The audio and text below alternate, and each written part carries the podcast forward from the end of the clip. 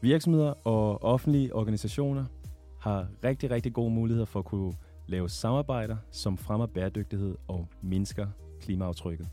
I dag har vi Iben på besøg. Iben, hun arbejder hos øh, Kolding Kommune, og hun har gang i rigtig mange spændende projekter, som er med til at gøre Kolding Kommune til et af de bedste steder til bæredygtige samarbejder. Men inden vi dykker ned i Ibens arbejde, så skal vi lige kort høre, hvem Iben er og øh, hvad hun laver her. Så velkommen til Iben. Hvem er du? Tusind tak.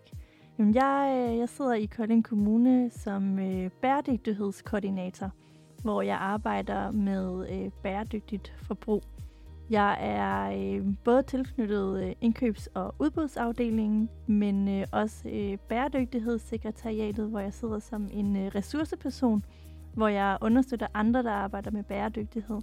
Øh, og så er jeg også tilknyttet et EU-projekt. Det er så, øh, hvor jeg er tilknyttet ude ved renovationsafdelingen i Redux. Så jeg sidder fysisk tre forskellige steder i løbet af ugen, og så er jeg også tilknyttet tre forskellige steder. Så øh, der er rigtig, rigtig meget øh, øh, forskellige mennesker og øh, forskellige ting, jeg lærer om i kommunen inden for bæredygtighed, som jeg så tager med ind i mit arbejde i det her med at få øh, Kolding Kommune til at have et mere bæredygtigt forbrug.